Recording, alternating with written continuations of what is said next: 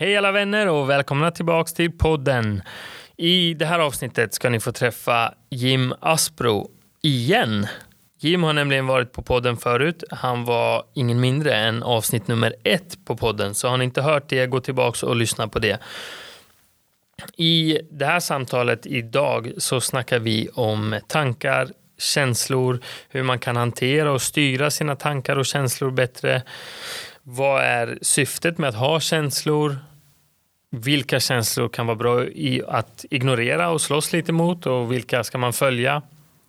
Det var ett jätteroligt samtal för mig och jag hoppas att ni som lyssnar kan ta någonting från samtalet och kanske använda i era egna liv. Nog snackat från min sida. Nu välkomnar vi in Jim Aspro. Det här podcastavsnittet är inspelat i samarbete med klädmärket Kata på gata. Kata på gata har grymt snygga och sköna kläder, luvtröjor, t-shirts, jackor, kepsar, hoodies. Allt du kan tänka dig. Så gå in på katapagata.se.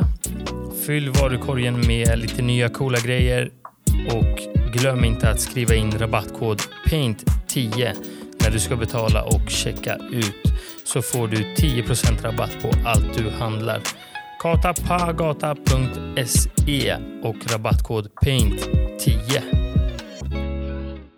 Du är tillbaka. Skönt att vara tillbaka. Ja, svinkul. Första comebacken på podden. Första, vad säger man? Eh, Första gästen som kommer två gånger. Och jag är djupt hedrad av att vara här två gånger. Och jag är taggad. Och klockan är ju nu strax över sex, halv sju, sju, jag vet inte vad, vi har suttit och pratat lite. Ja. Och eh, jag ser det här som ett socialt experiment. Kan vi vara lika engagerade som sist?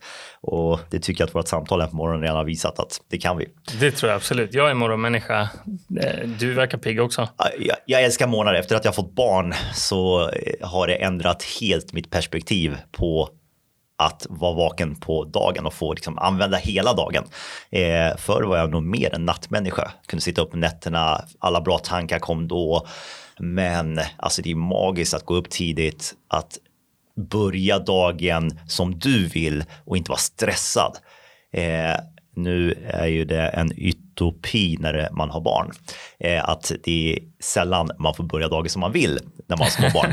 Men det är ju min eh, eh, dröm och det är min vision att när de växer upp lite och får lite bättre sömnrutiner så kommer det vara en vardag att gå upp klockan fyra, halv fem på morgonen och göra det jag vill.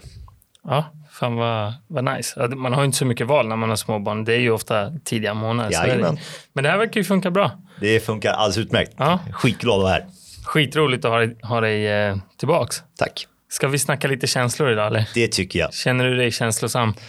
Ja, men jag känner mig, ja, jag känner mig taggad. Det är den känslan. Ja. Eh, vi har ju några grundkänslor eh, som är med oss och en av dem är eh, utforskande.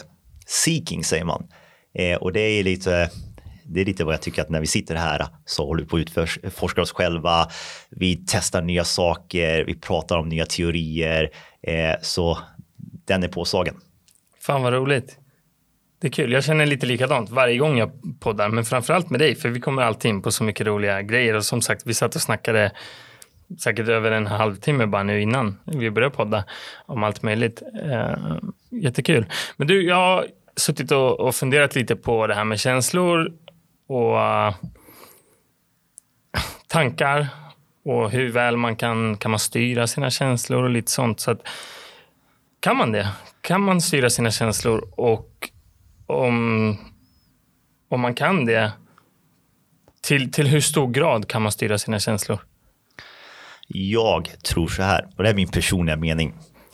Eh, ja, vi kan styra våra känslor och tankar och det är extremt viktigt att vi gör det. Eh, om vi inte gör det så kan vi få stora problem och vi kan må väldigt dåligt.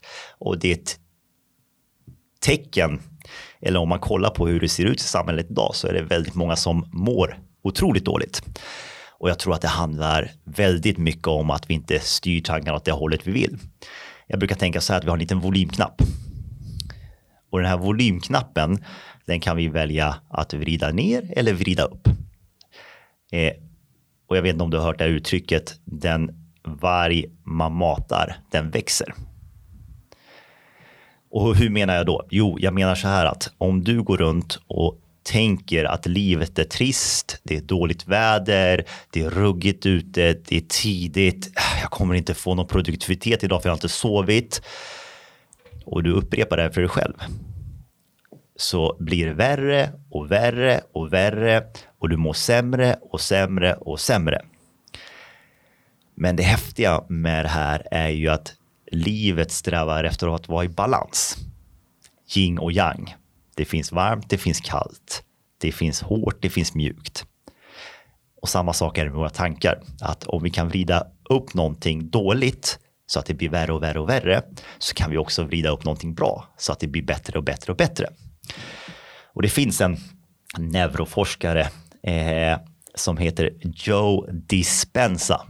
Yes. Spännande. Han har skrivit en bok, en jättebra bok som heter You are the placebo. Den råder jag människor att kolla in. Men han säger en sak i den här boken. Och det är så här.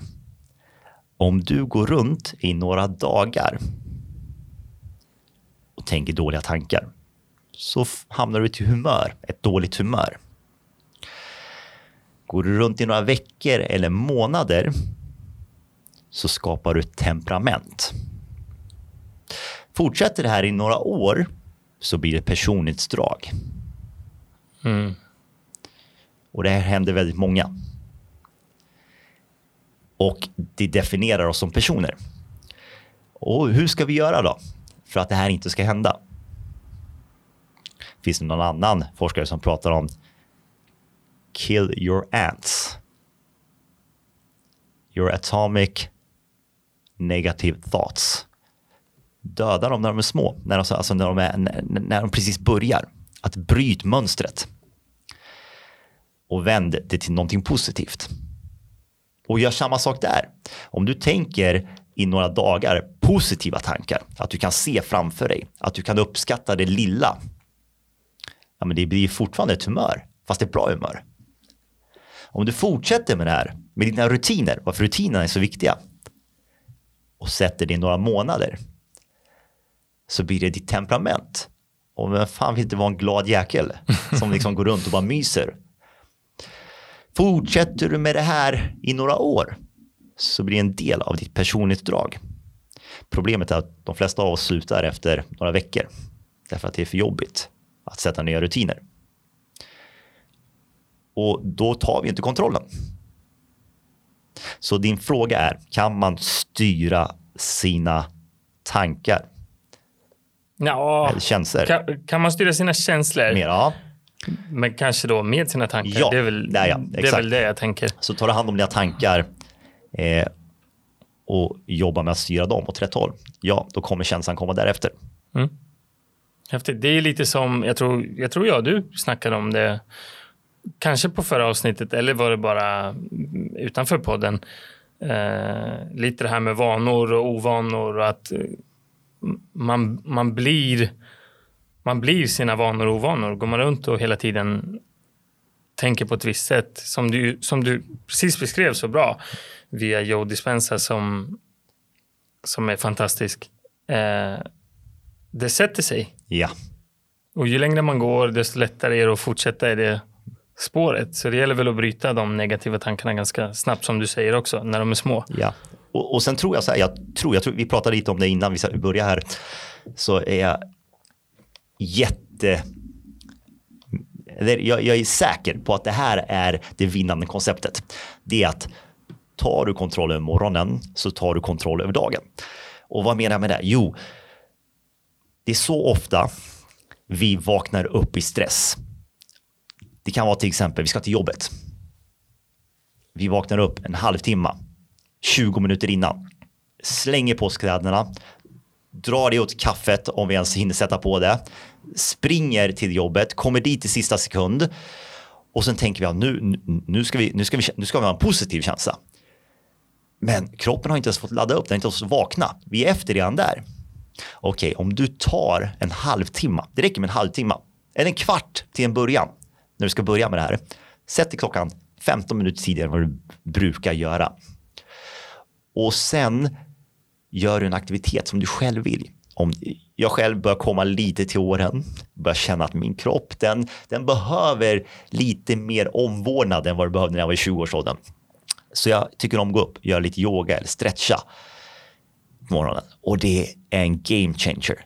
För jag bedömer min vardag eller min morgon eller hur jag mår utefter hur min kropp mår. I och med att jag har hållit på mycket med idrott och sport tidigare så är det min parameter. När jag liksom vaknar upp så känner jag lite, ah, men känns ryggen, känns axlarna, träningsverken. Ja, men okej, okay. jag känner mig rätt bra.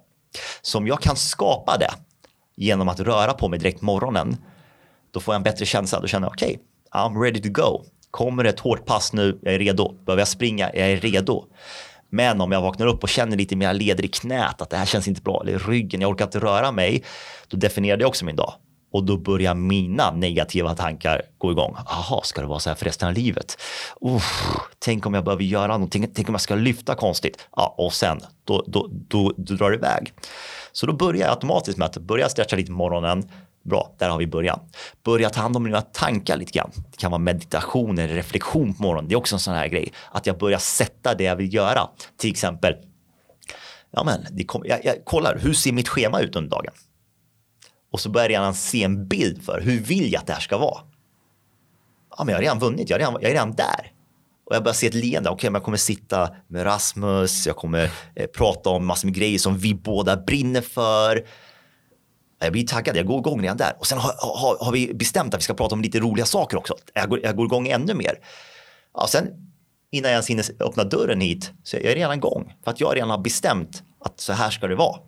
Så morgonen är, vill man, vill man få en bra start, vill man sätta igång tankarna åt rätt håll så börja inte i stress. Börja i lugn och ro och gör det du vill. Sen ta tag i dagens bekymmer. Jag håller med till 100 procent. Det är någonting som jag har funderat på och pratat om eh, rätt mycket. Och jag tror många så här, alltså, ja, ni som har lyssnat ett tag vet säkert, jag går alltid upp tidigt. I morse var jag uppe vid fyra, på gymmet halv fem. Eh, det är inte alltid jag är uppe så tidigt, men generellt så är jag uppe före fem och eh, tränar på morgonen och sådär.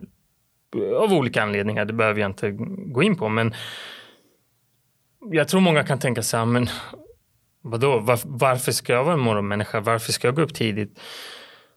Men det är som du säger, alltså när jag går upp, säg att jag börjar jobba klockan sju. Har jag lite tid innan, det behöver inte ens vara att jag drar och tränar eller någonting, men har jag lite tid innan och kunna samla mig, tänka igenom min dag lite grann, göra så här små grejer, kanske ta en dusch. Eh, så det blir som en raketstart på dagen. Man får bra energi och just det, det här att vakna i stress som du pratar om. Alla har vi varit där. Och alla tycker vi att det suger. Och ändå så gör vi ingenting åt det. Och det är det som är så, så kul med det här att gå upp tidigt på morgonen. För jag tror många säger alltid så här, men jag är ingen morgonperson eller jag är inte, ja, jag är ingen morgonperson. Nej, vet du varför? För att du går och lägger dig klockan halv tolv på kvällen du sitter och tittar på Netflix sista tre timmarna på din dag. Måste du göra det? Mm. Är, det är det värt det? Liksom? Och så blir du den här trötta, stressiga människan på morgonen. Och det, det är väl någonting som jag försöker eh, säga till så många jag kan. Eller försöka få folk att tänka efter lite grann. Så här, om du, för jag tror att det är så för många, och det har varit så för mig förut också. De sista, säg två timmarna på, på dagen vad gör man då? Det är sällan du är produktiv. Det är sällan du gör någonting som tar dig mot dina mål eller tar dig dit du vill. Vad gör man? Man sitter och tittar på Netflix. Man sitter och tittar på någon serie. Ta bort en av de timmarna och ta den på morgonen istället där du faktiskt kan skapa någonting för dig själv. Så viktigt. Det, ja, så känner jag. Det, för mig funkar det jättebra och jag hoppas att folk som lyssnar kanske kan ta det till sig och testa. Och det är ju så här, visst, du måste inte gå upp klockan fyra på morgonen.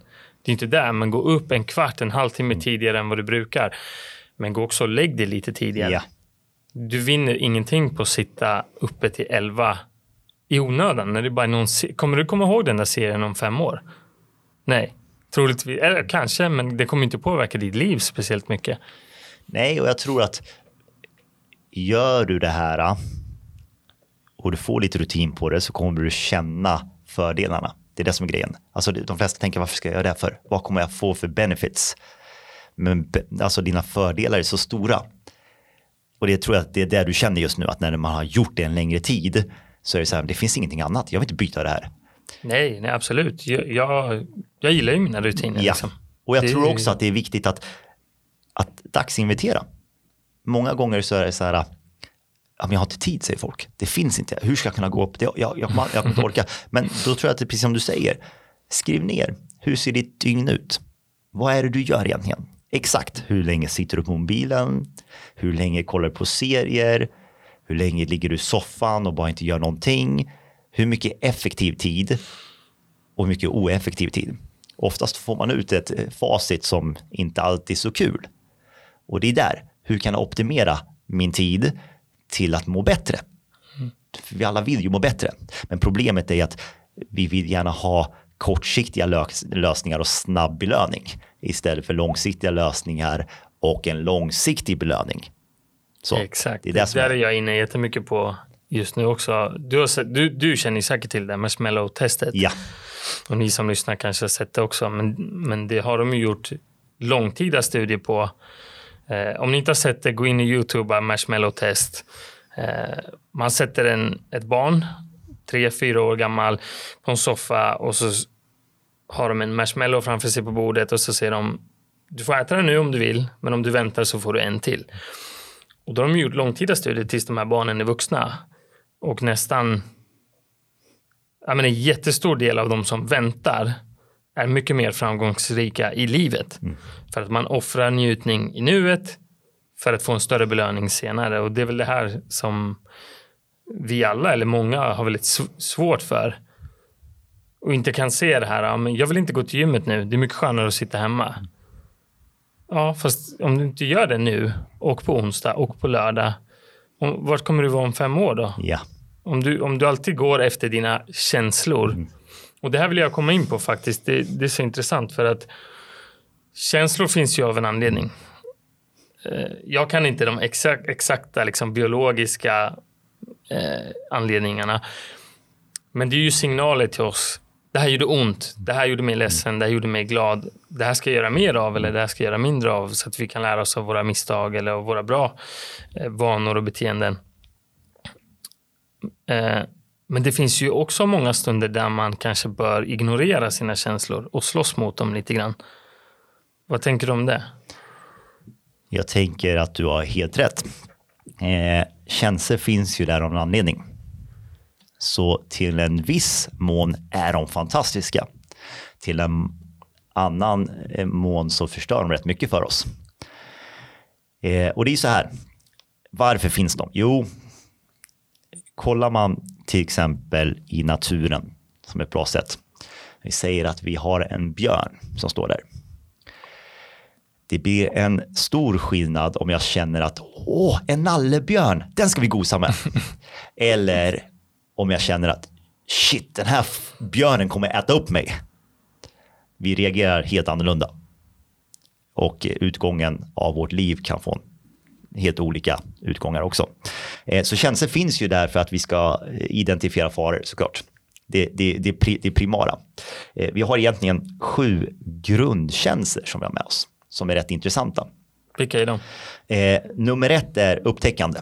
En, upptä- en kä- känsla att vi ska upptäcka saker. Seeking. Liksom att, eh, eh, Kan man säga att det är nyfikenhet? ja, nyfikenhet. Precis, eh, bra, bra, eh, bra översättning. Nyfikenhet. Nummer två, rage. Alltså att vi, frustration, den finns där. Mycket som ett skydd. Att vi ska, vi ska kunna gå i liksom ett annat stadie om vi behöver. Eh, vi har rädsla. Vi har lust. Vi har omtänksamhet. Eh, vi har panik. Och vi har lekfullhet. Är det inte, eh, då tänker jag, du får rätta mig, eh, att panik och rädsla och ilska är lite av samma. Ja, flight, fight i det, i det systemet. Liksom så här. Ja, Ja, så de sitter- precis. Och det, och, det, och det är grundat för att vi ska liksom vi ska överleva. Det är väldigt så. Mm. Men sen finns ju de andra systemen för att vi också ska kunna känna njutning. Balansen som jag sa, sa, yin och yang. Det finns varmt, det finns kallt, det finns hårt, det finns mjukt. Det finns även i vårt nervsystem. Men vårt nervsystem kommer alltid prioritera överlevnad om det måste. Om inte vi sätter oss i den, den, den känslan som vi vill vara. Och just nu så finns det inte jättemycket att vara rädd över i vårt liv. Förr fanns det det. Det fanns sabeltandade tigrar, det fanns stammar som kunde komma, det finns saker, saker man inte skulle äta och så vidare. Men just nu lever vi i ett rätt säkert samhälle. Men vår hjärna är kvar i dåtiden och försöker skydda oss för grejer som inte finns. Så när ett samtal ringer så blir vi vettskrämda. När vi ska prata med chefen så börjar vi svettas. När vår sambo kommer och säger att vi måste göra någonting då, är det så här, då vet ni inte hur du ska svara. Mm. Är, är det, det där är så intressant tycker jag för att eh, jag funderar på det mycket också. Man hör ofta det så här, hjärnan är ju inte utvecklad för det livet vi lever idag egentligen. Med all teknik och allting. Eh, men det här att som du säger, chefen ringer, då får vi en fight or flight respons, eller kan få. Och jag funderar på det lite grann att du, det låter ju så korkat, så men det är ju inte livsfarligt att din chef ringer. Men allting är relativt. Och det kan vara det mest farligaste som har hänt dig den här månaden. Eller potentiellt det farligaste som har hänt dig den här månaden. Och för dig då, den här månaden, är det ju lika med ett lejon. Eller Ja. någonting annat eftersom att du har gått runt och bara visslat liksom och allt är så bra, allt är så bra. Och sen ringer din chef och du vet att shit, det här kanske inte är bra. Så, så det, det låter fjantigt men när vi lever så säkert idag så blir ju de här sakerna, blir ju lejonet, blir ju den andra stammen som attackerar. Yes. Det är viktigt, jag tror, precis som du säger, att det är viktigt att vi, att vi utsätter oss för jobbiga saker ibland. Och, och det är för att om vi inte gör det, då blir parametern så stor att eh, när du säger som att ja, men okej, när det kommer någonting som inte ska vara läskigt eller ska vara jobbigt, då blir det svinjobbigt. Så det är viktigt att vi hela tiden utmanar vårt nervsystem att göra grejer vi tycker är lite jobbiga. Om vi gör det på en, eh, på en normal basis eller att vi gör det relativt ofta, då kommer inte vi reagera likadant när de här grejerna händer som inte ska vara så läskiga. Och vi klarar av det bättre. Och det är samma sak, jag menar, när det kommer läskiga saker, ibland händer det grejer. Det kan eh, vara bortgångar eller det kan vara trafikolyckor eller det kan vara eh, någon pers- läskig person som kommer upp till dig och, och, och, och, eh, och, och hotar dig. Men om du har tränat på det så kommer du agera bättre. Du kommer vara mer närvarande och kunna hantera situationen på ett bättre sätt. Men om du inte tränar på att sätt- utsätta ditt nervsystem i stress, usch, då kan det gå illa och då tar du ofta fel beslut. Och det är en av grundtankarna till att det är så viktigt att göra det här. Det är så här, ju mer grundade vi är, ju mer balans vi har i kroppen, eh, ju bättre beslut gör vi. Och då brukar jag prata om att det finns två delar. Det interna och det externa som man behöver tänka på. Eh, det interna har jag intresserat mig väldigt mycket för den sista tiden. Det är, eh, ja men det är så här, sömnen. Hur sover vi ordentligt? Träningen, att vi gör den. Eh, att vi dricker, att vi fyller på. Eh, att vi skapar optimala förutsättningar för att kroppen faktiskt ska återhämta sig och må bra. Gör vi det så kommer vi kunna reagera bättre. Det är det interna. Eh, och det finns, det finns så mycket man kan grotta ner sig i där. Det externa då? Jag tror det var Mårten Nylén, kommer du ihåg han som var med i eh, Biggest Loser, en tränaren där. Ja, ja, ja. ja, ja. Han pratade, jag tror att det var där jag fick det ifrån om jag inte minns fel. Man pratar om fyra ben i livet. Att, att om du tänker bord, det står ju stabilt för att har fyra ben. Eh, man behöver identifiera sina, vad är, vad, är, vad är sina viktigaste saker i livet? Alltså för att du ska få balans till exempel. Ja, men någon skulle säga att familj är det viktigaste. Så här, det är ett ben. Någon skulle säga att min karriär är det viktigaste. Det andra benet. Någon skulle säga att jag, att jag, att jag får min egen tid, att jag jobbar med mig själv är det viktigaste. Och någon skulle säga att eh, min ekonomi är det viktigaste. Alla olika på de här fyra benen. Det viktiga är vad du har för viktigaste grejer. Sen kollar vi på de här fyra benen och så säger vi så här. Var lägger vi mest energi och fokus på? Oftast är det ett ben som kanske står som vi jobbar lite mer på. Och det kan vara kaos i de andra benen. Okej, okay, är det kaos i ett ben? Bordet kan fortfarande stå rätt stabilt. Är det kaos i två ben? Uff, då krävs inte mycket för att det här ska välta. Mm. Så det är att hitta balansen i de här, att jobba på dem. Inte, det behöver inte vara lika mycket, men att det, ska, att det ska vara någorlunda balans i båda benen. Du vet, ibland stoppar man en liten pappersbit under benet, det kan man göra ibland. Så här, mm. Det är okej, okay, man behöver inte göra det perfekt. Ja, men det funkar, det står ändå. Eh, och, och det är en sån här grej som att ska vi fatta rätt beslut så behöver vi ha balans i livet både internt och externt. Och då behöver vi identifiera vad är det vi behöver jobba på. Och den är viktig. Och det är en del som liksom så här, en del i det här vi pratar om känslor att ska du ha kontroll på dina känslor? Ja, det är lätt att lacka ur. Det är lätt att vara förbannad och frustrerad om du inte har balansen. Och då är det skitsvårt att ändra fokus, att sätta fokus. Så börja där. Börja ta kontroll över balansen. Mm. Och börja med morgonen. Börja med din kroppshållning, alltså så att ändra, ändra, ändra ska man säga, flödet i kroppen med endorfiner och sådana saker. Du tränar på morgonen. Mm. Ja, vad händer när du tränar? Du får en positiv känsla. Och helt plötsligt så är det lättare att göra saker. Att ta tag i de jobbiga uppgifterna direkt på morgonen för att du har redan ett flöde. Men om du inte skulle träna, du skulle sova dåligt, dina barn vaknar upp tidigt på, äh, mitt i natten, ja, då är det inte så jäkla kul att ta tag i de här uppgifterna och det blir oftast inte bra. Och när någon ringer så kan du liksom snäsa av ett viktigt samtal istället för att du liksom så här, vänta, jag kanske behöver hålla mig lite lugn bara. Mm. Den här relationen, den är viktig. Den menar inte så. Jag kan sätta mig in i dens, dens liv. Den kanske haft det jobbigt under natten. Den kanske inte har fått sin träning på morgonen och helt plötsligt så börjar jag göra andra beslut. Så det är så viktigt att ha balans och viktigt ja. att ha förståelse. Det, det är jätteintressant det här med att som du säger, om jag går och tränar på morgonen så äh, min kropp mår bättre, jag mår bättre och det är min rutin, alla behöver inte träna på morgonen.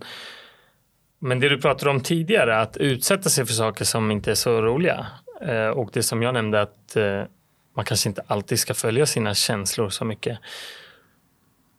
Att sätta sig själv i stress, alltså akut stress, inte en, en långvarig kronisk stress, men akut stress, träna hårt, ta en kalldusch, vilket jag gör. Det gör ju att jag, om jag, nu duschar jag inte alltid kallt på morgonen, men ta träningen då som exempel. Jag gör någonting som är riktigt jobbigt på morgonen, gör att resten av min dag känns mycket lättare. Mm. För att det är så här, men jag har redan gjort någonting som jag ville inte göra det här. Jag, hela min kropp när jag kliver in i en kall dusch. Fan, det är ingen som bara... Alltså i huvudet vet jag det här kommer att vara jätteskönt efteråt. Men min kropp skriker när jag drar på kallt och bara ut härifrån, det här är inte kul. Men det gör ju att när jag är klar där så, så jag har klarat någonting som jag inte vill göra idag, någonting tufft. Så vad som kommer sen under dagen så hanterar jag det mycket bättre och så upplever jag det. Uh, att ju mer akut stress, ju mer sådana här lite jobbiga saker men som inte är liksom på något sätt farliga eller det, det kommer inte ha någon riktigt negativ impact på mig. Det är bara känslan av att det är negativt men det kommer inte ha någon negativ impact i, ja. i varken idag eller i längden. Gör att jag kan hantera andra saker så mycket bättre. Det är sjukt intressant. Så eh, viktigt. Men det här som du var inne på nu då, att eh, man blir arg, irriterad, sur, man kanske höjer rösten mot folk. Jag känner väl att jag har en ganska bra Ehm, kontroll över mina känslor så. Eh, inte alltid såklart, men hyfsat bra. Men om man inte har det, om man får höra ofta att man brusar upp enkelt eller man har det här temperamentet. Hur kan man göra då för att inte vara så, mm, vad ska jag kalla det, inte vara så direkt reaktiv på allt som händer runt omkring en. Hur, hur kan man träna sig själv till att kanske tänka efter några sekunder innan man brusar upp och blir irriterad eller reagerar direkt med heta känslor? Bra fråga. Vi har redan talat om det här med att ta kontroll över morgonen och sådana saker, men det, det är en del i sig. Nummer två, som jag skulle säga, ju bättre du blir på att sätta in i någon annan situation, ju bättre kommer du reagera. Jag kan tänka mig att många av er som sitter och lyssnar på det tänker så här, ja, vad då eh, kunna hantera sina känslor och kan man verkligen vrida upp volymknappen och så vidare. Det finns en författare som heter Stephen Covey. Jag tror han, boken mm. heter Seven Habits of Highly Effective People. Mm. Det är en av liksom, eh, ja, de böckerna folk säger att man ska läsa. Det är så, jag tror att det är liksom mm. den första självhjälpsboken som skrevs liksom, med sju ja. riktiga supertips för att du ska liksom, effektivisera, effektivisera ditt liv. En gammal bok, men den är fantastiskt ja, bra. den håller fortfarande. Ja. Liksom, den, den, är bra. Där berättar han en historia när han sitter på tunnelbanan, tror jag. Eh, och det här var ett tag sedan jag läste den, så ni får ursäkta om jag inte citerar den helt hundra. Men hur som helst, han sitter på tunnelbanan och han börjar irritera sig. För bakom så sitter det eh, någon och sparkar i stolen och skriker och gör massor med ljud och beter sig eh, högst oanpassat, tycker Stephen Covey. Är det ett barn då? Det som är ännu värre är att hans pappa sitter bredvid. Eh, och hans syskon är där också. Och det, är, det är ett sånt ljud och han, han börjar irritera sig. Ska säga någonting. Alltså nu får det räcka. Och det blir värre och värre och värre. Och, och till slut så, han kan inte hålla sig, så han ställer sig. Ursäkta, hen! Kan du ta hand om dina barn? Och den här äh, killen, pappan, från att liksom kolla ner i backen, kollar upp och säger ja, jag, jag, jag vet, jag borde göra det, men min fru gick precis bort på sjukhuset. Och i ett ögonblick ändras hans känsla till att vara gå från att vara frustrerad, ha de här grundkänslorna eh, som vi pratade om, rage, förbannad, alltså jag kan slå sönder någon, mm. till att gå från att vara empatisk, inlyssnande, inkännande. Kan jag göra någonting för dig? Finns det något caring? Finns det något, alltså, okay, är det någonting jag kan göra? Kan jag ta hand om barnen? Behöver du hjälp? Eh, så, så.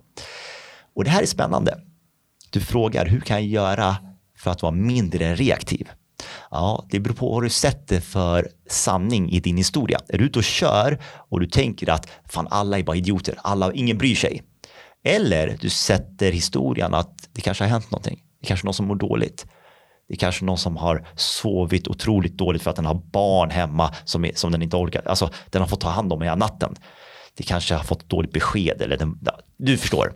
Mm. Då reagerar jag annorlunda om jag är i en, dial- i en diskussion med någon och kan sätta mig in i dens verklighet. Det behöver inte vara sant. Det är det som är häftigt med känslor, att vi kan, vi kan bestämma själv vad vi ska tycka, vad vi ska känna, vad den, vad den känner. Vi skapar det i vårt eget huvud. Så jag kan säga så här. Okej, okay. Rasmus har det jobbigt just nu. Eh, han behöver lite kärlek. Det är därför han är lite irriterad på morgonen. Han kanske inte har fått sin träning. Han kanske inte ens har sovit i natt. Det är okej okay att han inte kommer förberedd eller att han inte har gett mig några anteckningar vilket han har gjort för han är otroligt duktig på det. Eh, men jag kan, jag kan skapa förståelsen själv. Och då är det så här, då blir jag lite mer laid back. Men ofta skapar vi en annan sanning. Vi gör tvärtom. Vi mm. säger så här, har vår sambo och sånt där, så säger jag så här, fan hon tjatar på mig för att hon tycker att jag är oduglig. För att jag inte gör någonting. Hon, hon, eh, hon säger det här, hon säger det där. Och, och, och jag skapar en, en bild som inte är sann heller. Hon säger någonting till mig för att hon vill hjälpa mig. Kanske. Hon eh, vill coacha mig. Men jag skapar en annan sanning. Jag säger så här, hon, hon är bara irriterad. Hon är bara sur på hon mig. Skäller på dig. Ja, hon, skäller, hon skäller på mig. Så vi gör ju oftast det här, exakt det här och använder oss då av yin och yang. Fast andra sidan, den negativa sidan. Så vi vrider upp volymknappen på det negativa. Så då är det så här, kan vi bara skapa oss den bilden vi vill ha. Hur vi vill se världen. Och göra det ofta. Om även personer vi inte känner, personer vi inte tycker om. Då kommer världen se så mycket bättre ut. Mm. Ja, men det är roligt hur du, eh, hur du beskriver det. Jag eh, har pratat om det förut också. att säg, Du sitter i trafiken, någon gör en skittokig omkörning eller någon, någon liksom gör någonting riktigt dumt. En grej är ju också att när vi sitter i bilen så är vi mycket mera vi har mycket närmare till alla våra känslor för att undermedvetet så är det en farlig situation. Vi åker i en, en bil i en viss hastighet. Om någonting händer så kan vi dö. Så det är en, en anledning till att vi är mycket mer argare i, i bilen. Mm. Och sen är den andra anledningen till att det finns en vägg mellan mig och nästa person. Han hör inte när jag säger fuck you. ja, men liksom, det är en grej. Men om det är någon som, som gör något riktigt dumt så här, kör skitfort och gör en dum omkörning. Du kan ju välja att bli asarg och vilken idiot. Vilket, det kanske är sant. Det kanske bara var en idiot. Men om du istället väljer att tänka shit, han kanske är på väg till sjukhuset med sin son eller fru eller dotter. Det kanske, det, han kanske måste. Det är liv och död kanske. Då ändras din känsla om hela den situationen och det sabbar inte din dag på det sättet. Och det går att välja att tänka så också. Men jag tror att det är en muskel, att man måste träna sig lite till det. Ja, och det är som du säger, ja, det här är en träningssak. Det tar tid att bli duktig på det. Men det finns någonting vi alla kan göra. Alltså ett enkelt, om man har ett enklare tips, så här, ja men fan det där kändes alldeles för avancerat. Så det, det, alltså att vi blir arga, som jag sagt, det är, en, det är en grundkänsla. Det finns i vårt nervsystem, i vårt sympatiska nervsystem. Så, så, så, så, så det är där för att rädda oss, eller hur? Mm. Okej. Okay. Det absolut bästa vi kan göra, det är att andas. Ta ett djupt andetag, eller några djupa andetag, innan vi reagerar. För oftast gör vi inte det. Vi bara reagerar och hur är vår andning när vi är arga, eller frustrerade eller ledsna? Den är väldigt ytlig, väldigt snabb. Och det gör att vårt system går igång ännu mer. För det är så vi agerar om vi ska fly från en tiger till exempel, eller om vi ska slåss. Då ska hjärtat pumpa ut så mycket blod som möjligt för att vi ska vara redo, för att vi ska ha adrenalin i kroppen. Så har vi massor med adrenalin i kroppen, därför vi andas snabbt och ytligt, då kommer vi också reagera annorlunda. Men om vi tar djupa andetag, får ner pulsen lite grann. Helt plötsligt börjar hända grejer i kroppen. Rätt ämnen skickas ut för att vi ska kunna reagera på rätt sätt. Så det är det absolut bästa. Det är första steget. Innan vi börjar sätta oss in i någon situation är bara att ta några djupa andetag och se om du vill svara annorlunda. Mm. Mycket bra tips. Jättebra tips. Jag gör det ganska ofta faktiskt. Eh, jag läste det är länge sedan nu, eh, Aubrey Marcus har skrivit en bok som heter Own the day, own your life. Mm. Eh, som är rätt intressant och, och, har ganska mycket bra handfasta tips. Och han, och han refererar till någon studie som de tydligen har gjort att sex djupa andetag ner i magen, alltså på riktigt djup andning. Det gör någonting med vårt nervsystem eh, just efter sex mm. av någon anledning. Jag, jag kommer inte ihåg exakt studien, men det gör att våra kroppar slappnar av. Och jag har gjort det ofta sen när jag sitter i bilen. Det behöver inte vara att jag brusar upp och är arg eller så, men jag känner mig stressad eller jag, jag har bråttom eller sådär. Och kommer på det att, men shit, nej fan ta några djupa andetag och det funkar. Det, gör man det med intentionen att nej men nu måste jag lugna ner mig, liksom. det här var inget roligt, så, så funkar det bra. Det, det, andningen är viktig och ja. det är också världens enklaste som du säger. Andningen är något vi alltid har med oss. Du behöver inte vara yogainstruktör eller liksom mindfulness-guru för att klara av det. Alla kan göra det. Och det, det finns jättemycket för de som vill titta på det. Det är ju bara YouTube, andningsövningar ja. eller eh, någonting sånt. Ja, här återigen liksom att vi pratar i ett reaktivt tillstånd när vi är irriterade, tar djupa andetag. Men återigen, att förbereda innan. Det, jag pratar mycket om månader, men, ja, men gör under dagen då. Alltså det går ju där, mitt i, i break, gör en break när du sitter och jobbar. Ta fem minuter, andas och det finns så mycket studier på att effektiviteten ökar Att du kan, att du kan göra bättre ifrån det, prestera bättre. Ofta ska vi köra på i åtta timmar och jobba, vi vill inte ha några pauser, vi måste, vi måste få saker, men vi blir trötta. Kroppen behöver en paus. Och genom att bara andas så lugnar vi ner och kan prestera bättre, vi kan känna bättre och vi kan ta bättre beslut. Mm. Super, superbra tips. Jag ska faktiskt podda med en kille som heter Johan Bergstad. Eh, han har skrivit en bok som heter Hjärnfokus. Han är psykolog och han eh, i den boken, jag läste den för att jag kände att mitt fokus var ganska dåligt och så här och han pratar mycket om mindfulness och, och sådana saker och det har fungerat för mig på ett fantastiskt sätt eh, för att göra mig mer effektiv egentligen. Att ta pauserna där man liksom återställer sig själv eller sitt mindset eller kommer bort från den här stressen i bara några minuter. För mig har det ju, det är dag och natt på hur jag kan fungera när jag gör det och när jag inte gör det. Yes. Du, jag vill fråga en annan grej med tanke på känslor och sånt och det här att alltså känslor kan ju vara som vi pratade om ett väldigt bra så här. Nu fick du en bra känsla. Det här var bra.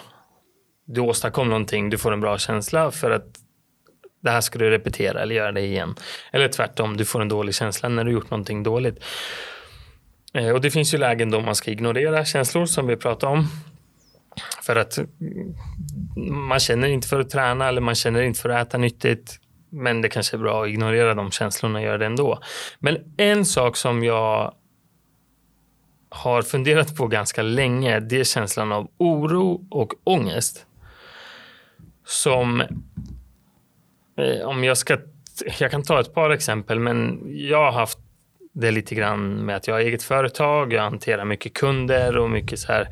Och alla som har företag vet att det är väldigt sällan det går på löpande band och blir som man tänkt. Och då kan jag bli stressad eller orolig och få lite ångest. Så här, oh shit, fan nu hann vi inte klart med det här jobbet för den kunden på den tiden vi hade sagt. Nu är de besvikna, arga eller X eller Y. Och så går jag runt och oroar mig och tänker att den här personen tycker så, och tänker så eller vad det nu kan vara. Ett annat exempel kan vara att man tror att man är eh, sjuk, typ hypokondriker. Att man tror att det är något fel i kroppen hela tiden.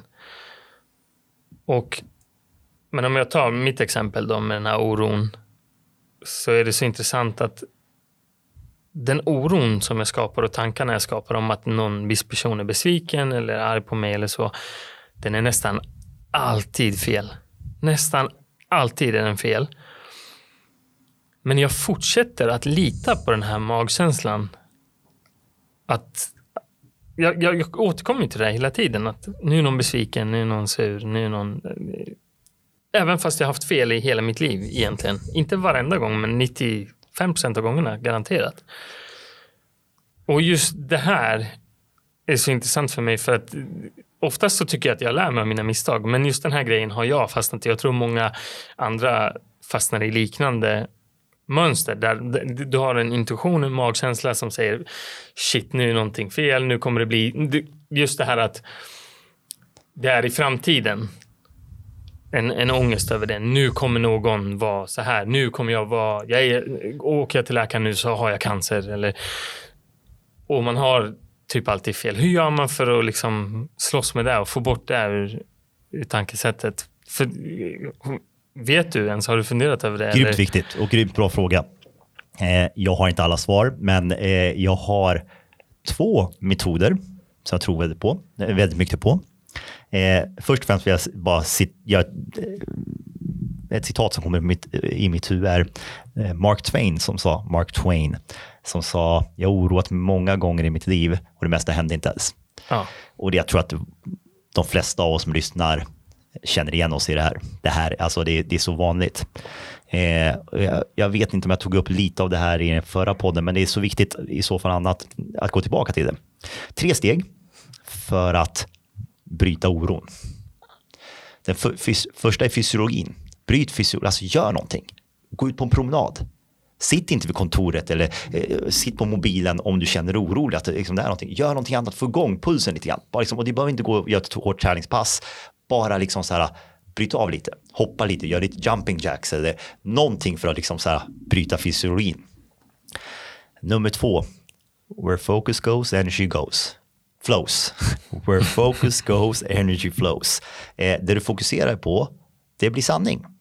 Så här, om du tror att det kommer gå dåligt, att om du tror att folk kommer vara arga, ja, men det är liksom så här, det är större chans att det här verkligen händer. Det åter till bara så här, den varg man matar, den växer. Så liksom, lägg fokus på rätt saker. Lägg fokus på att ja, men det är en rätt mysig dag när det är lite burrigt och kallt ute. Mm. Det är då man känner sig levande, man känner sig närvarande. Men om jag har då, säg en oro om, eh, inför ett möte kanske mm. Imorgon. Finns det något så här praktiskt hur jag bryter det ja, och fokuserar ja, på något jag, jag, jag, kommer till, till nästa metod. Ja. Då kommer jag göra några steg som är, som är helt fantastiska. Men jag ska, bara, jag ska av, avbryta det här, eller jag ska fortsätta på den här grejen för det är så, det är så bra. Eh, du säger här, om jag har ett, du, har, du har gjort det här tusen gånger, säger du. Och varje gång så, eh, så blir det inte som du har gjort. Du har massor med exempel på när du har, när du har känt samma sak och det har blivit jättebra. Okej, det är där fokus ska ligga. Okej, vänta, Sist när jag oroade mig, händer det någonting då? Nej, det gör det inte. Kommer det hända någonting nu? Nej, det kommer det inte göra. Att vrida upp volymknappen på att okej, okay, det är där jag ligger fokus. Till och med se, okej, okay, jag träffar den här kunden, jag vet hur den ser ut, jag vet stället jag ska vara på. När jag kommer in, se framför mig att det här kommer bli bra. Jag kommer bli varmt mottagen. Den kommer förstå mig att det har varit väldigt mycket runt omkring. Det kommer inte vara konstigheter. Att börja vrida upp den, att det kan visualisera, det är en sån här fantastisk grej. Det, det är en bra metod. Så lägg fokus på rätt saker. Nummer tre är just det här snacket du har med dig själv. Vad är det för ord du använder? Alltså om du, om du hela tiden säger att fan vad dålig jag är som inte hinner, jag borde ha prioriterat det här, eh, jag skulle ha gjort så, då kommer det hjärnan också att eh, öka volymknappen så att du känner dig oroligare. Men om du byter ord, bara tar ut ett ord så här, eh, det kan till exempel vara, ja, men som från att jag säger jag är värdelös till att jag har utvecklingspotential. Det är bra, jag lär mig någonting av det här. Mm. Eh, nästa gång kommer jag planera bättre. Eh, att, du, att du bara vrider upp så här, det här är bra för mig. Shit, nu jag kommer bli effektivare. Att du byter upp ut de här orden till att wow, tack för att det hände. Istället för att ja, oh, det hände. Att se en möjlighet i allt som händer ja, istället för bara det negativa. Livet händer för dig, inte emot dig. Det är viktigt. Så det är den ena delen de här tre, tre, tre stegen. Det andra är, okej, okay, du frågar just, okej, okay, men finns det någonting jag verkligen kan göra konkret för att bryta? Ja, du kan ställa fyra frågor. Så, ta din oro. Mm. Ta den igen, dra den.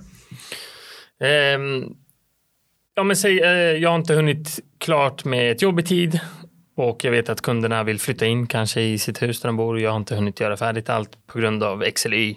Uh, och då blir jag orolig att shit, nu är de besvikna och nu kommer de kanske inte rekommendera mig vidare till andra kunder eller de kanske, ja, att det blir någon typ av konflikt eller inte nödvändigtvis en konflikt, men att de är missnöjda med det jag har gjort eller hur jag har gjort det.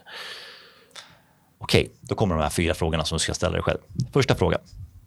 Är det sant att de kommer bli arga på dig? Nej. Bra, det, du, har, du har redan svarat på det där. Ja, nej, men det kan ju inte vara en eh, sanning innan det har hänt. Mm. Så tänker jag. Och det är bra, du, du är lite med nu. Men okej, okay, ja. nu, du är supersäker på det här. Fan, jag, de kommer bli skitarga. Mm. För det här är tredje gången det händer. Det är tredje gången jag inte planerar och du kommer komma dit. Så du svarar ja på den. Vi går vidare, bara för att leka mm. lite med, mm. med frågan. Fråga nummer två. Kan du vara helt säker på att det är sant? Nej, det, det kan du ju inte. Nej. Du kan inte vara helt hundra på att de kommer bli arga. Nej. Det kan ju faktiskt vara att han har vunnit på Lotto och är skitglad när du kommer. Jag skiter i, fan vad glad att se det. Ja, du vet ju inte om, så du kan inte vara helt säker. Okej. Okay. Fråga tre du ställde till dig själv. Vem blir du när du går runt och oroar dig på det här sättet? Vem blir du som person? Jag skulle säga stressad. Stressad? Mm. Känner du att du är trevlig när du är stressad? Känner du att du gör bra bemötanden? Nej. Okej. Okay. Tycker du om att vara i den här positionen? Nej. Nej. Kan det till och med vara så att ibland kan du trigga igång någonting som inte ens finns där på grund av att du är stressad och börjar sätta massor med bilder i ditt huvud på att det ska hända. Så när du kommer så har du en konstig energi som kunden känner av.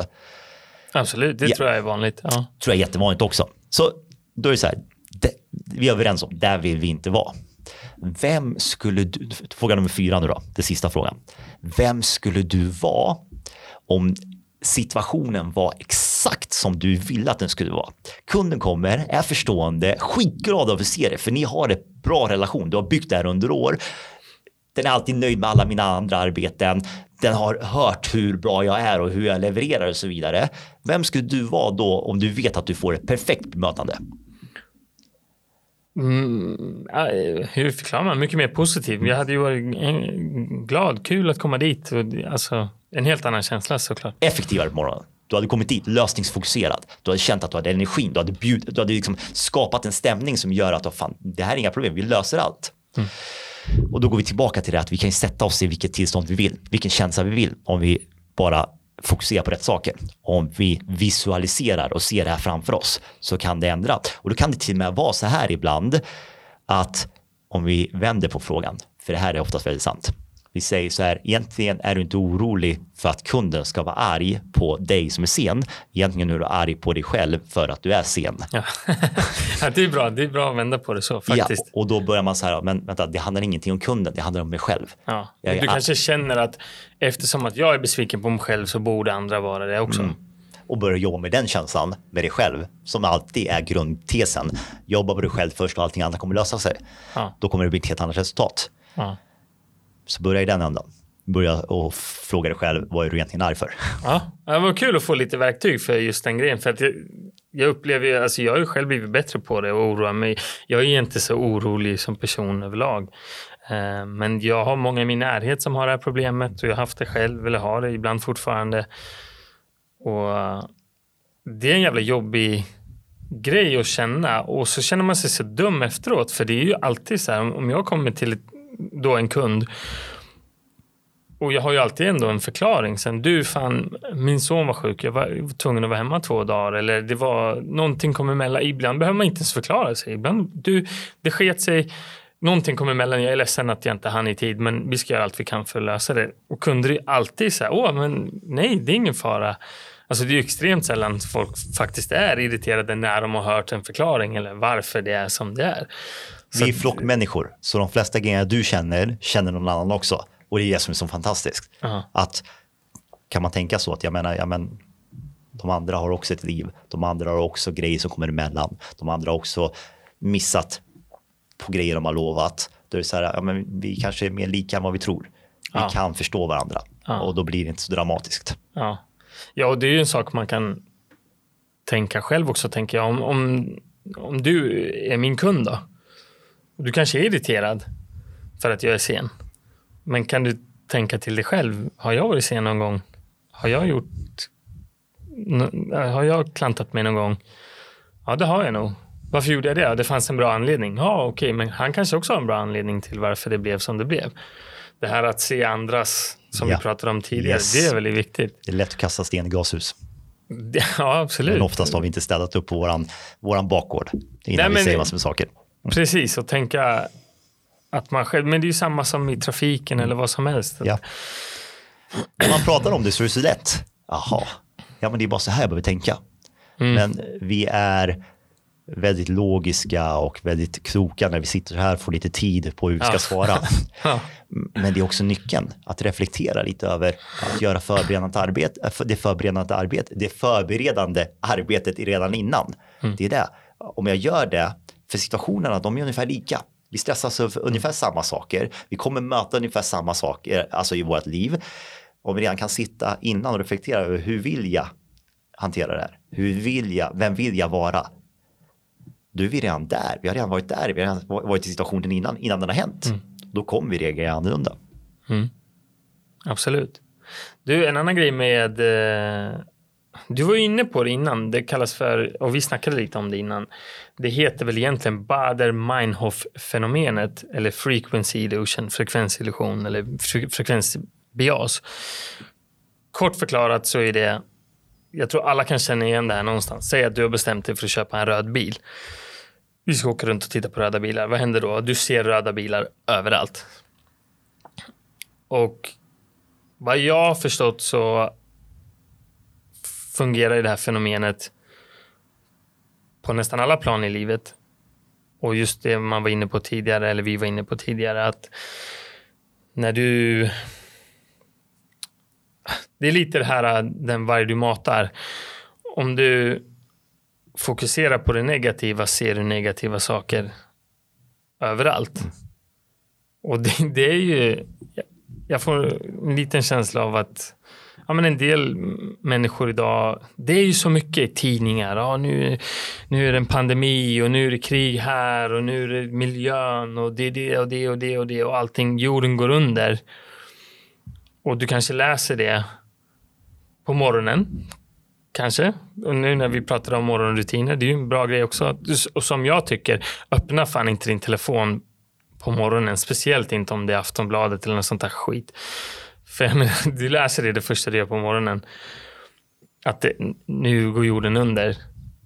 Och blir man emotionellt investerad i sådana här saker så är det så jävla lätt att man går runt och letar. Det är oftast omedvetet tror jag, men att man går runt och letar efter. För att hjärnan vill ju, om du har en tanke om att jorden är på väg att gå under så letar din hjärna efter bevis för att du har rätt.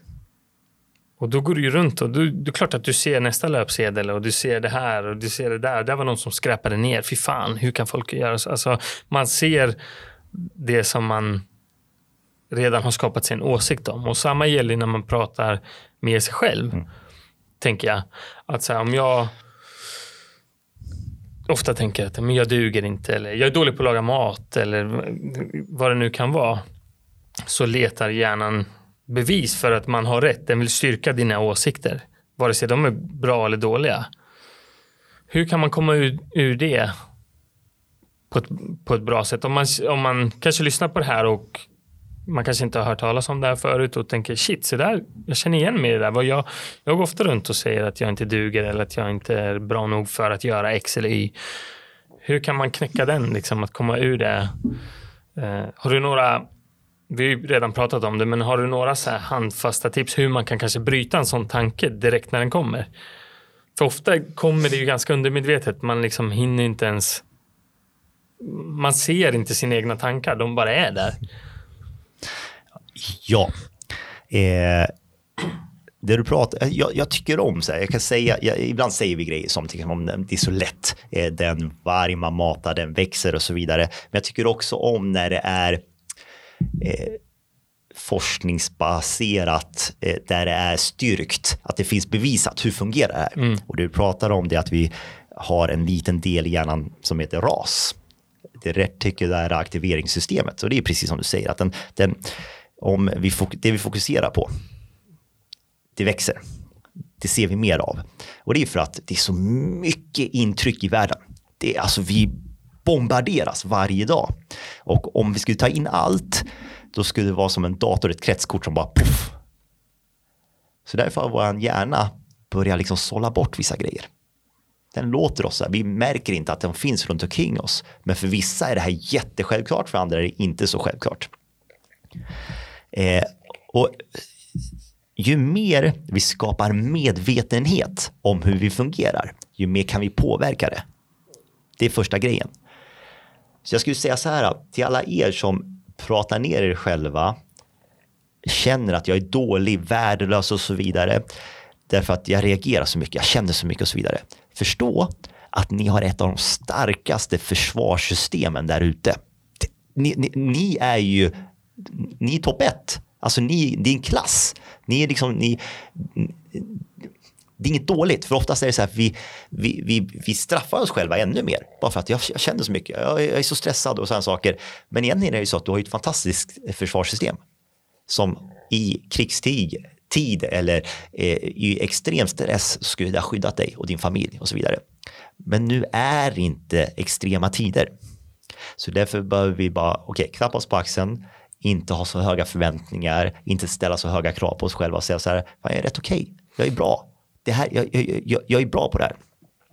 Det är första steget, därför att eh, oftast vrider vi upp volymknappen och det blir bara värre och värre. Vi tror att vi är dåliga, men tvärtom, ni är skitduktiga, ni är skitbra. Ni, ert, ert, ert försvarssystem är i topp med USAs eh, försvarssystem. eh, det är så, eh, så det är bra. Det är, men eh, vill vi leva och vara glada så är det eh, inte alltid så lyckat, eh, lyckad kombination. Så. Och då behöver vi, som, som vi pratade om tidigare, vi behöver stanna upp lite och vi behöver kolla på oss själva från ett, eh, ett perspektiv, ovanförs perspektiv. Det tror jag är bra, så här, att se liksom så här, men okej, vad är sanningen egentligen? För vi, våra tankar är inte alltid sanna. Väldigt sällan är våra tankar sanna. Mm. Och, och, bara för att du känner en sak betyder inte att du har rätt. Ja, precis. Så jag, jag, jag tror att det är bra att backa tillbaka. Det, och liksom så här, se om, om det här var min bästa vän och den hade de här bekymren eller de här tankarna, de här stressen, så här, vad hade jag gett för råd då? Och helt plötsligt så ger vi massor med andra råd. Och då är det skitkonstigt, varför ger vi inte de råden till oss själva? Mm. För vi är så jäkla kloka när kompisen kommer och mår dåligt och, så här, och då kan vi säga jättekloka saker, sen när det händer oss själva, då gör vi inte alls samma sak. Mm. Nej, det, det där är så lustigt alltså. Ja. Att man liksom, kommer du, skulle du ringa, bara du Rasmus, jag sitter fast i det här och det här och det här. Det är klart jag hade gett dig massa råd och sen när jag är i samma sits så använder man inte det själv. Så det är faktiskt ett jättebra perspektiv att ha. Vad hade jag sagt till min bästa vän om han var i den situationen eller hon? Och sen tror jag jättemycket på, ju mer jag läser på, ju mer jag, jag, jag forskar i ämnet, ju mer jag testar själv så tror jag att det är reflektionstid, meditation, eh, mindfulness, eh, att bara slå av och få liksom, eh, gå på insidan, på djupet. Och det finns jättebra förklaringar till detta, det är att vi, liksom, vi fungerar på olika frekvenser. Eh, just nu när vi pratar så, om jag inte misstar mig så heter det betafre, eh, betafrekvens. När vi liksom så. Okay. Och, det är en frekvens när vi är ett vaket tillstånd, vi ser vad som händer, vi kan reagera snabbt och så vidare. Men det är inte ett reflektivt tillstånd. Ibland när vi går ner, när vi tar bort alla distraktioner och är mer närvarande i våra tankar, vad är, det, vad är det som kommer upp och så vidare, så hamnar vi i ett feta tillstånd där vi och ni får ursäkta mig om, det, om jag tar fel på bokstäverna, men vi hamnar i ett annan frekvens där vi verkligen kan ta in och reflektera. Många av de bästa tankarna i världen, de bästa eh, monumenten som har byggts eller de, de bästa filmerna som har regisserats har gjort det när man, nästa, när man är i ett meditativt tillstånd, när man sover eller när man precis vaknar upp, så, så är det som drömmar så skriver man ner det. Men det häftiga är att man, när, man, när man forskar på det här och sätter eh, EGG tror jag det heter, när man börjar mäta frekvenser i huvudet så kan man se att man är i olika delar av hjärnan. Man hamnar på olika ställen och är du på rätt ställe då kan du reflektera och fatta andra beslut. Du kan se andra möjligheter. Men oftast är vi bara i det här tillståndet som är stress hela tiden. Och hur ska vi kunna, hur ska vi kunna göra rätt val då? Så därför, som jag säger, att jag forskar mycket på att jag har testat själv väldigt mycket på att bara liksom slå av, bara sätta mig i ett rum, få vara med mina egna tankar lite grann. Vad händer då? Och helt plötsligt bara få massor med svar som jag liksom så här, fan kom det här från mig själv? Det var ju bra grej. Och när jag börjar agera på dem och helt plötsligt händer andra grejer. Så det att liksom så här, okej, okay, lägg bort telefonen, datorn, stäng av tvn, våga vara ensam, våga reflektera och se vad som kommer upp. För du har så jäkla mycket där inne och du vet inte vad ditt system har prioriterat bort därför att den försöker få dig att överleva. Det kan vara väldigt många grejer som kommer upp. Eh, och jag tror att det är många som doubtar sin egen förmåga just på grund av detta för att man tillåter sig aldrig få liksom hamna i den frekvensen där vi verkligen kan reflektera och ta upp nya tankar. Ja, och vi lever väl i en värld idag där det är extremt mycket intryck hela tiden. Mm. Så fort du har en stund över, då är det telefonen. Och det, det kan ju se väldigt...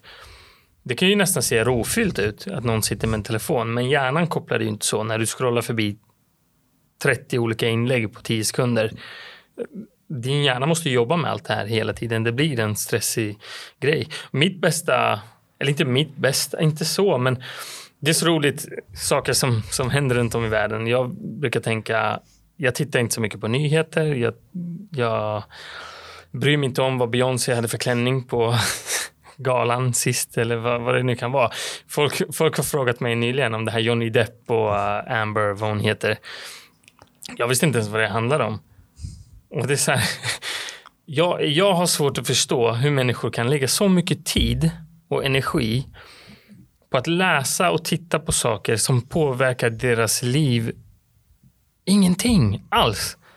Vad bryr jag mig om vad Johnny Depp gör? På, på, alltså, sen kan det ju vara, alltså, det kan vara viktigt ibland att, följa med i sådana här saker också. Men oftast när det är någonting jätteviktigt behöver du inte ens leta upp det själv. För det kommer någon du känner som säger, du har du hört det här senaste? Och så pratar vi om det en stund. Ja, det var intressant. Men att man alltid är inne på Aftonbladet eller på Expressen eller på senaste nyheterna. Men inget av det du läser har någonting med ditt liv att göra överhuvudtaget. Men det stressar dig jättemycket. Det påverkar den du är och hur dina dagar, dina tankar går och hur dina dagar funkar. Liksom. Eh, så det är väl ett tips som jag kan bara, jag, jag brukar tänka så. Här var en löpsedel om någonting. Bryr jag mig verkligen om det här? Eller är det bara en lockande mening som de har skrivit på en löpsedel? Men egentligen, hur påverkar det mitt liv? Det tar ju bara fokus från det som jag faktiskt vill åstadkomma eller det jag vill göra. Så sluta titta på massa sånt där. Jag har verkligen svårt att förstå varför det är så jävla intressant vad Britney Spears gör på sin fritid. Eller vad, alltså jag, jag, jag kanske är knäpp. Det kanske är mig det är fel på. Men jag har jättesvårt att fatta varför man ska följa alla de här kändisarna och hålla på liksom och, och lägga sin energi på det istället för att, att lägga det på sig själv. Jag håller helt med dig och jag tror att det finns en förklaring till det. Och det som jag säger att det är skönt att få lite forskning på det också. Men det är, jag, skulle tippa på att det går tillbaka till stammarna eh, där, vi skulle ha, där vi behövde ha koll på vad som hände runt omkring oss för att inte bli utkastade. För att liksom säga, okej, okay, vem, eh, vem är det som bestämmer? Vem eh, hookar upp med varandra? Gå inte på dens eh, fru mm. ja, och så vidare och så vidare. Eh, och, och det här, det här lever ju vidare, att vi tänker likadant. Men det som är grejen är ju så här, eh, optimalt, ja, bara sålla bort allt. Mm. Eh, men alla har inte den förmågan att kunna sålla bort allting, men var skärmsmart då. Alltså var smart, gör fönster. Alltså bestäm vilka tider du kollar mejlen. Bestäm att du kanske inte ska kolla på nyheterna direkt på morgonen eller direkt innan du går, mm. går och lägger dig. För när vi går och lägger oss, då bör gärna reflektera att du har varit med om och då börjar den eh, göra korttidsminnen till långtidsminnen. Det är viktig, en viktig tid. Lägger du massor med stress, då är det där den kommer att bearbeta och då kommer du känna dig stressad när du vaknar. Mm. På morgonen är det samma sak, dagen. Om du börjar kolla på grejer, om du går igång i stress och kroppen kommer att vara i ett, i ett tillstånd som inte är optimalt för det. Så det är så här, okej, okay, men vad, vad själv, alltså man kan, jag kan kolla kanske mitt på dagen. Jag kollar mina tio minuter, får lite uppdatering vad som händer i världen, bra, sen backa tillbaka mm. och sen får jag mer positiv input resten av dagen. Mm. Men det är inte så det fungerar som du säger. Vi har så, det är allting så tillgängligt så vi bara, vi sitter och bara matar kroppen med stress hela tiden. Ja, det är klart att vi kommer göra stressande handlingar och göra dåliga beslut. Mm. Så därför är det så här, börja vara lite, lite mer eh, selektiv med din tid. Ja, det tror jag är bra. Jag har faktiskt satt in skärm, det här skärmtidsgrejen, inställningen på iPhone från fem på eftermiddagen till nio på morgonen. Så är alla mina appar av. Alla sociala medier och sånt. Sen går jag in ändå ibland. Så här, för det går att trycka ignorera detta i 15 minuter eller vad det är. Uh, men för att jag vill inte sitta och stressa mig själv över sådana saker. Nej med min son eller innan jag går och lägger mig och får in massa ny information. Och samma på morgonen, jag vill inte vakna upp med, med det. Uh, sen gör jag det ibland i alla fall. Smart. Men jag, och... jag, tycker det är ganska, det funkar bra. Sen sitter jag på, på arbetstid, på min lunch. Mm. Så då går jag in och kollar det jag behöver kolla eller känner att jag vill kolla skitsmart och jag, jag, jag tänker, men jag tror att dina lyssnare är sådana människor som är engagerade. De vill lära sig mer, de vill utvecklas. Det är därför de sitter här. De försöker få, hitta, du drar hit spännande människor som kan ge nycklar och så vidare. Och jag tror att det är själva, eh, själva saken man ska hålla fokus på. Success leave clues. Leta efter människor i era omgivning som ni inspireras av, som har bra rutiner, bra vanor, som inte är stressade, som trivs med sina jobb, som har hälsosamma förhållanden, som ser hälsosamma ut i kroppen. Och fråga, vad är det de gör? Mm. Kopiera det och ni kommer få samma resultat. Det är ganska enkelt. Det är, det är simpelt. Det är simpelt men inte enkelt. Exakt, exakt. jag brukar alltid säga det. Det, det. det är skillnad på simpelt och enkelt. Du, vi måste dra. Ja. Berätta innan vi går, Gymlit, hela din grej. Vad är på gång? Har du något nytt på gång? Ja, eh, tre saker på gång faktiskt. Som, eh, jag ska försöka hålla mig kort. Eh, Först och främst så sist pratade vi om att vi hade haft en utmaning som heter Build by You. 40 personer som var i en coachinggrupp eh, där vi jobbar med att ta fram deras potential att få dem att, eh, att växa i livet. Och vi använder träning som redskapet. Eh, det var otroligt lyckat och nu har vi eh, börjat samarbeta med ett gym i stan, Athletic City. Eh, som har två gym, Athletic City och Väster. Det var faktiskt där vi träffades. Ja, precis. Ja. Så en eh, eh, supertrevlig kille, Johan Ståhl där, som har eh, anammat konceptet och eh, vi ska bygga någonting med hans Eh, klientel. Eh, så det kommer vara en eh, testgrupp på 20-30 personer som kör igång i augusti. Skitfräckt. Det kommer vara både coaching, och man kommer få vara med i den här coachinggruppen, men man kommer också köra olika saker på plats i, i, i reell tid. Det är nummer ett. Nummer två, jag och min fru håller på och jobbar på en, en coachingmetod mot föräldrar. Där vi, hon, har jobbat, hon jobbar i skola och eh, har eh, certifierat sig inom eh, ja, men stöd, hur man jobbar med elever, hur man ser elever, deras behov och hur man bekräftar deras känslor. Och det här är ett, ett koncept som är riktat till pedagoger. Mm. Men det skulle göra som nytta mot föräldrar också. Att ge redskapen. Vi känner att ibland att vi inte har redskapen för att prata med våra barn. Hur bekräftar vi deras känslor? Hur ser vi vad de verkligen behöver? Eh, och ibland så känner vi att det drar åt lite fel håll. Vi tappar kontrollen. Och att ta tillbaka kontrollen och att eh, ta tillbaka möjligheten att kunna samtala med sina barn igen. Häftigt. Den är skitcool. Den har vi på att jobba på och den hoppas vi också ska vara klar ja, men i, i slutet av året, slutet av sommaren. Eh, och nummer tre, så innan coronan så hade vi ett event som heter Start Your Journey. Eh, som var otroligt lyckat och otroligt uppskattat. Där vi faktiskt vände oss till eh, privatpersoner som vill växa, som vill eh, göra skillnad i sitt liv eh, på olika stadier. Vi utmanar dem fysiskt, psykiskt, eh, mentalt eh, och även eh, pushade deras rädslor. Eh, det kommer tillbaka eh, efter sommaren också. Så det är eh, tre stora projekt Eh, och jag är fortfarande föräldraledig i slutet av året. Eh, skönt. men jag kan inte sitta still eh, och eh, jag blir engagerad när jag har många roliga projekt på G. Så det ligger i pipen. Fan och, vad roligt. Vad kul att det är mycket som händer. Yes. Skitroligt. Och för alla er som lyssnar, har ni inte redan gjort det, gå tillbaka och lyssna på avsnitt ett på podden. Jim var vår första gäst. Och Ja, i övrigt, gå in på Jims sociala medier. Vi länkar allt i poddbeskrivningen så ni kan följa han, kanske hoppa på en av de här grejerna han har på gång. Och eh, tack för att du kom Jim. Det är alltid så jävla kul att snacka med dig. Skitroligt. Tack Rasmus. Tiden går för fort bara. Det går sjukt fort. Men du får komma tillbaka igen. Tack så mycket. Jag kommer gärna. Vi hörs. Tack. Hej.